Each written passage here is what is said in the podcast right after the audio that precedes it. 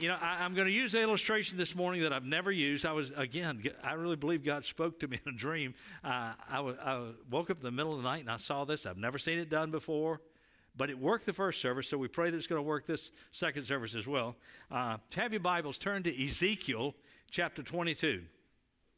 And as you read Ezekiel 22, it's like reading a modern day newspaper if you read it with those kind of eyes.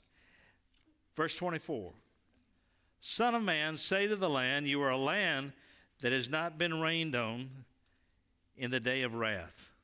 In other words, drought is all across the land. Things are dying. Now, I'm an eternal optimist, and I'm thankful, and I mean this, I'm thankful for the privilege of having been born in America. But as I thought about this, I was taken back to um, I'd say Michelle and David were probably 12 and 10. And Dr. Richard Halverson, who was chaplain of the U.S. Senate, uh, I'd gotten to know him, and I called him one day and asked him if we could come by his office. So we, we were homeschooling, and we took Michelle and David up to Washington to visit a number of the monuments and see the scriptures that are uh, on those monuments. And we went to the Senate and up into Dr. Halverson's office, and I asked him to explain to them what he had shared with me his description of America. And he described America as a cut flower. She still retains much of her beauty. The fragrance and aroma that made her great is still there, but she's been severed from her roots. And unless she reconnects with her roots, she will continue to dwindle and fade and die. Now, that was uh, over 20 years ago, probably 30 years ago, because David, yeah, it was 30, at least 30 years ago. And you look at what has happened all across our land in those 30 years, it's absolutely appalling. And, you know, people tell me at times, you, you need to stay out of politics. And I am. This is not political, but it's just an illustration of where we are as a country.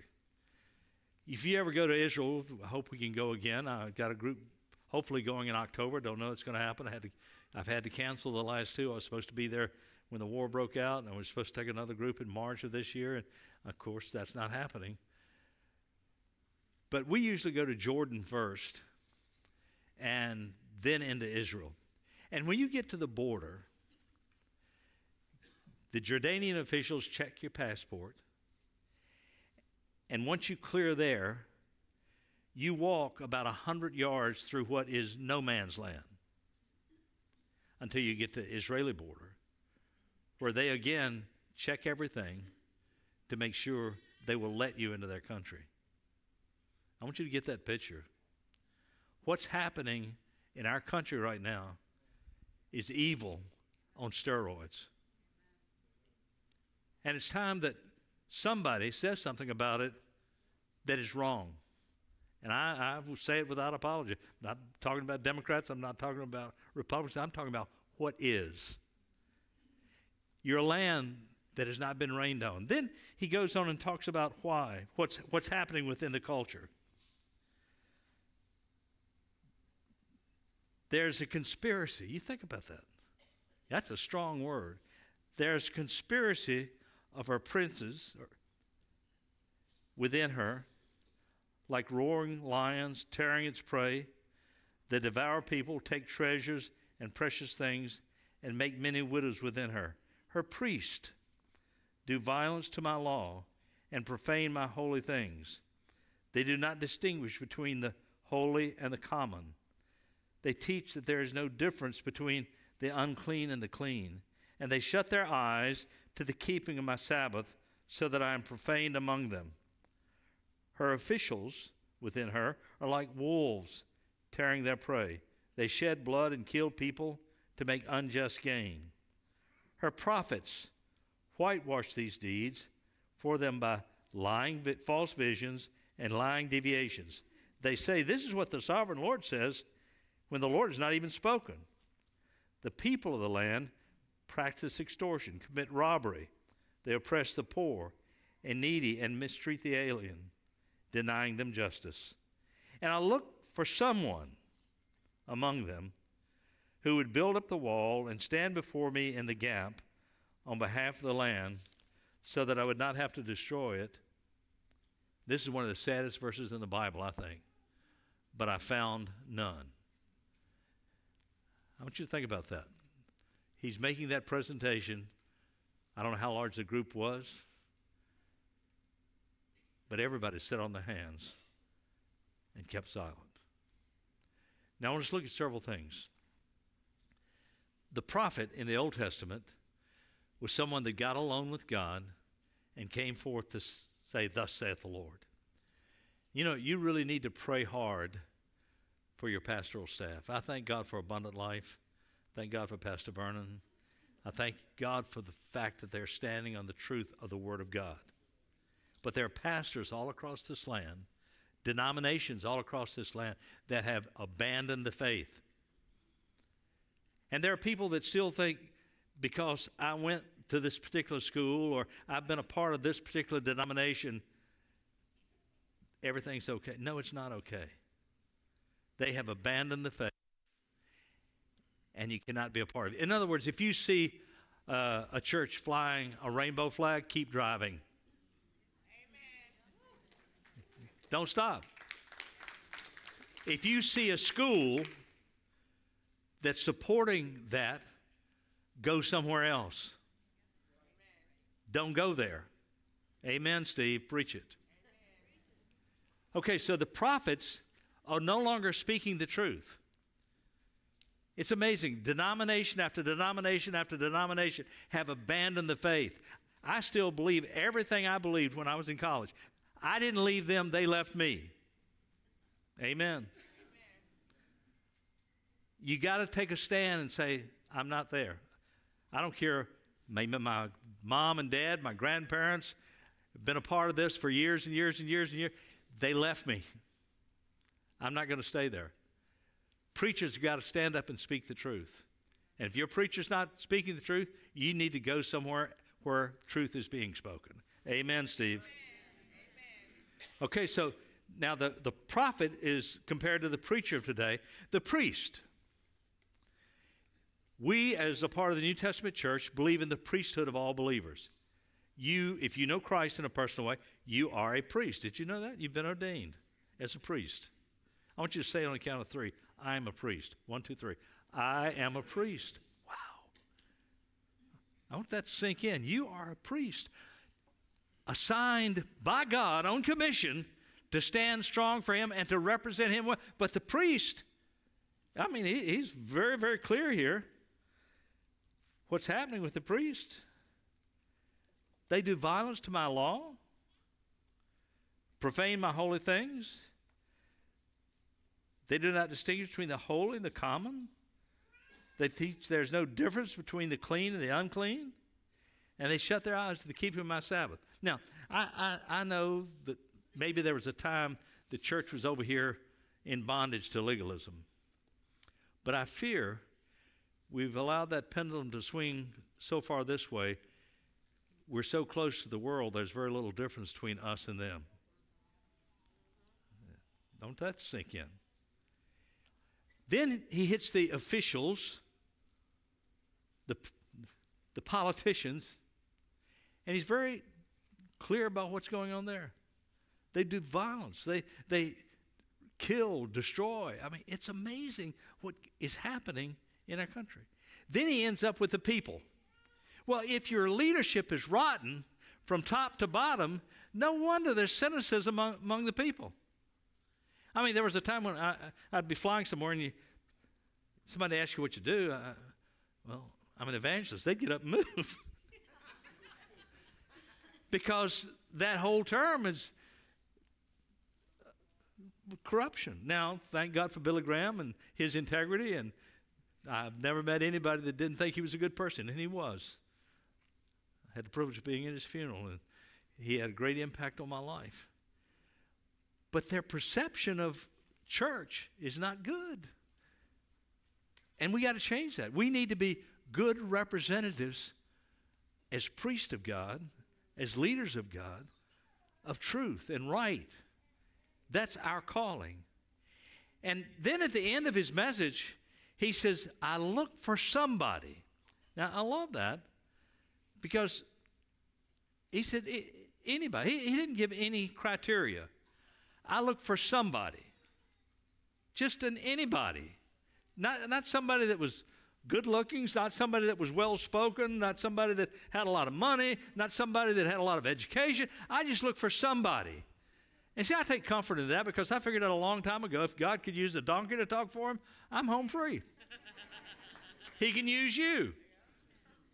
See, the only ability that God needs from any of us is availability. Okay? And I want you to say, Lord, I, am available. Use me for your honor and your glory. He said, but I look for somebody to stand in the gap and build up the hedge. And, and I found no one. I, I, mean, I can't imagine somebody that said, hey, put me down. I, I, I'm in. But I found none. And I want to speculate. This scripture's silent, so I'm going to speculate as to why he didn't find anybody. One, I don't think they cared enough.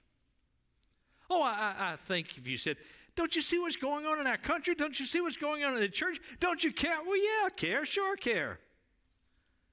But evidently they didn't care enough. Secondly, they didn't share enough. Oh, I, I, think if they'd passed an offering plate or if they just said, hey, the boxes are at the exit, put, put your money in. Oh, yeah, I'll put something in. But they didn't share enough to make a difference. Care. They didn't dare enough. I haven't heard this song in a long time, but I remember as a kid we used to sing it. Maybe some of you remember it. Dare to be a Daniel dare to stand alone. There's some daring involved when you say yes to Jesus. I mean, you may end up on the mission field. You may end up in ministry. You may end up, and he says, give this, and you say, do what? There's some daring involved. To, to use a gambler's terminology, there, there's a time that we just push all the, and I'm not a gambler, but you push all the chips in the middle of the table and say, We're going for broke on this one. See, when Jesus calls a person, he calls them to come and die. You've been called when you said yes to Jesus to come and die. Wow. Die? Yeah, die to self. Scripture says, I have been crucified with Christ. Okay? I want you to say with me on the count of three if you know Christ. I have been crucified with Christ. Let's do it together. I have been crucified with Christ. And I no longer live. Together. I. But the life I now live, I live by faith in the sight of God who loved me and delivered himself up for me. That's what God called us to. When Bonhoeffer was in that German prison camp just before his death, he said this when Jesus calls a person, he calls them to come and die. See, you, you're no longer your own. You've been bought with a price. And what bought you is not some bloodmobile, and I encourage you to give blood, but Jesus Christ gave his blood, shed his blood, so that you could be set free, so that you could have life and that life more abundantly. And when he did that, and you said yes to him, you became an ambassador for Christ. That's your responsibility. You are an ambassador for Christ. Now, if this afternoon you go home and the phone rings, regardless of what you think of him, and so it's this hold for the President of the United States, you think it's a joke. But then his voice comes on, and you realize it really is President Biden. And he's asking you to be an ambassador, say, to England. I would suggest to you that's one of the highest honors as an American citizen you could ever receive. Not talking about political things. I'm just saying it's a be a high honor to be asked to be an ambassador. As an ambassador to another country, representing America. Huge responsibility. But I want you to know that every one of us has received a phone call from the King of Kings and Lord of Lords to be his ambassador. Wow. You are an ambassador for our King. And the choice you have is to do it faithfully. And my, my question to you this morning have you made that right decision? One, have you said yes? Have you stepped into the kingdom? Are you serving as a faithful ambassador? See, it's, it's a responsibility that all of us have. One day, I'm going to stand before the living God and give an account of what I've done as His representative. Have I represented you well? Whoa. Steve, I, I'm in business. I'm in, yeah, you're an ambassador for Christ wherever you are. I couldn't do what I do without friends who believe in what I'm doing. Abundant Life has me on their missions budget. That's what enables me to do what I do. You are part of that responsibility. What God's going to do through this new building is, I, I, I can't even get my head around what God's going to do with it. But He's going to reach a whole new generation for Christ. That's your business. You're, you're a part of that. You sow and don't reap. Somebody's going to reap after you. There are going to be people reaping after we're all gone. Praise God for that. If you sow and don't reap, somebody's going to be reaping after you. Just be faithful, a faithful ambassador. The other part of that, if you reap having not sown, maybe you just showed up, you didn't have any part of this building, but you decided to be a part of this church, and there are people that sowed into it long before you got here, and you're going to be a part of reaping the crop that somebody else planted. If, if you reap having not sown, thank God for those that sowed you before you, and be humble. We're all in this together. Somebody needs to stand in the gap, though, with one hand in the hand of God and the other hand reaching out to a world that desperately needs to know Christ. That's what God's called us to do, my friend. Choices. Choices of what am I going to do with what God's put in my hand? For some of you, He's put a lot in your hand. What are you going to do with it? choices. Now, I want you to listen to a song by one of my favorite singers. He's with the Lord now. He lived a very difficult life. I mean, a difficult life. And he sings about it. And then I'm going to come back and talk to you a little bit more. And sang a number of times. He was a. I, I loved his music. I really did. And he made a lot of bad choices, if you know anything about him. But thank God before he died, he made it right. And he died in love with Jesus. All of us can think of choices we've made, and we all do dumb things. Uh, some of us live past those dumb things to learn more. But uh, again, I woke up in the middle. I'd, I'd, never seen this illustration. I've only seen it once. That was the first service. it worked. So, uh, Pastor Vernon, and who else is going to help me? Kevin, where are you? Uh, we all have choices to make, okay? And I want you to think through this. Uh, this side over here represents right choices. And now this is simply an illustration, okay?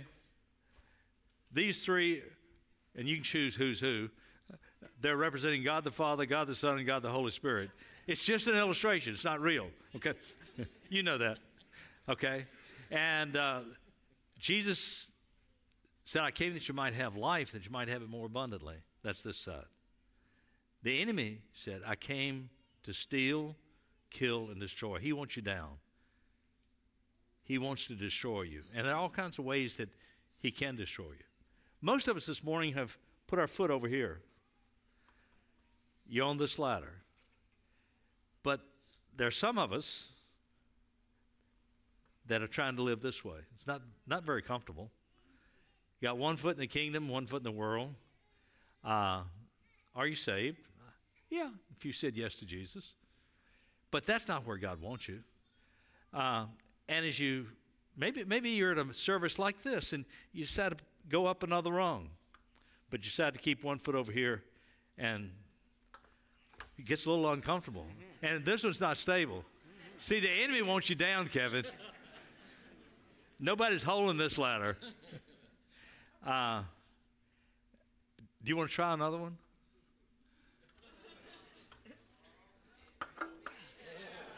Not very stable, is it? And at some point, it's going to take you down. Come back down a little bit. Okay. See, some of you are trying to live that way. I, and I don't know what it is, but maybe you're still messing with pornography for some of you. You think nobody knows about it, but God does. And He wants to set you free from that. It'll destroy you, it'll destroy your marriage, it can destroy your life. Uh, maybe, it's alcohol. Maybe you're in bondage to that. Maybe it's lying. Maybe it's unfaithfulness. Uh, I, have got, uh, he's with the Lord now. He was a pastor friend of mine. I mean, really good. We vacation together. His kids are the same age as our kids. And I remember where I was the day that I got a call that he had messed up and lost his credentials. And I, I remember, you remember bag phones? I remember calling him. And he answered the phone, and I said, Dave, and he re- realized it was me. Both of us are crying. And as a pastor, he got hooked on pornography, and it took him down. He lost his credentials. The rest of his life, he ended up working as a funeral director. He got things straight with the Lord. But see, that's what the enemy wants to do. He wants to bring you down. Um, I've had other friends that got addicted to alcohol. I'm not saying alcohol is bad. Some of you may think it's terrible, and that's fine. Um, my mom and dad would have been in that category. But I know God doesn't want you in bondage to it. So I'm not here to talk about the right and wrong of it, but it will destroy you if you let it have control of you. One of my best friends had two bouts of alcohol. He was president of a college, became vice president of another college, and the only reason he kept getting jobs was because of his, his dad. But I remember one day, I, I, he worked for me for 10 years before he went on to be with the Lord. Some of you may have remembered John, John Rice, wonderful gentleman. And he told me, I'm only one drink away from where I was. But at the right moment, John made a good decision, like Kevin's going to make. Because, see, you got over here stability. Doesn't mean there won't be problems. But see, God's for you, not against you. He's got plans for you, plans for your future.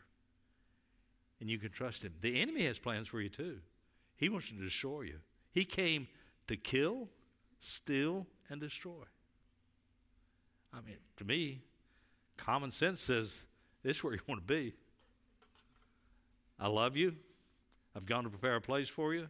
I came that you might have life, that you might have it more abundantly. But in a crowd this size, there are some of you that are still trying to live like this. And this morning, I want to invite you to get on the right team. He has the power to set you free from whatever you're struggling with. Maybe it's something I mentioned, maybe it's something I didn't mention, but God knows, and He wants to set you free. Maybe it's an eating disorder. He can deliver you, He can give you victory. Maybe it's anxiety. I, I don't know what it is, but there's power on this side for you to be everything that God created you to be. Would you stand with me for prayer?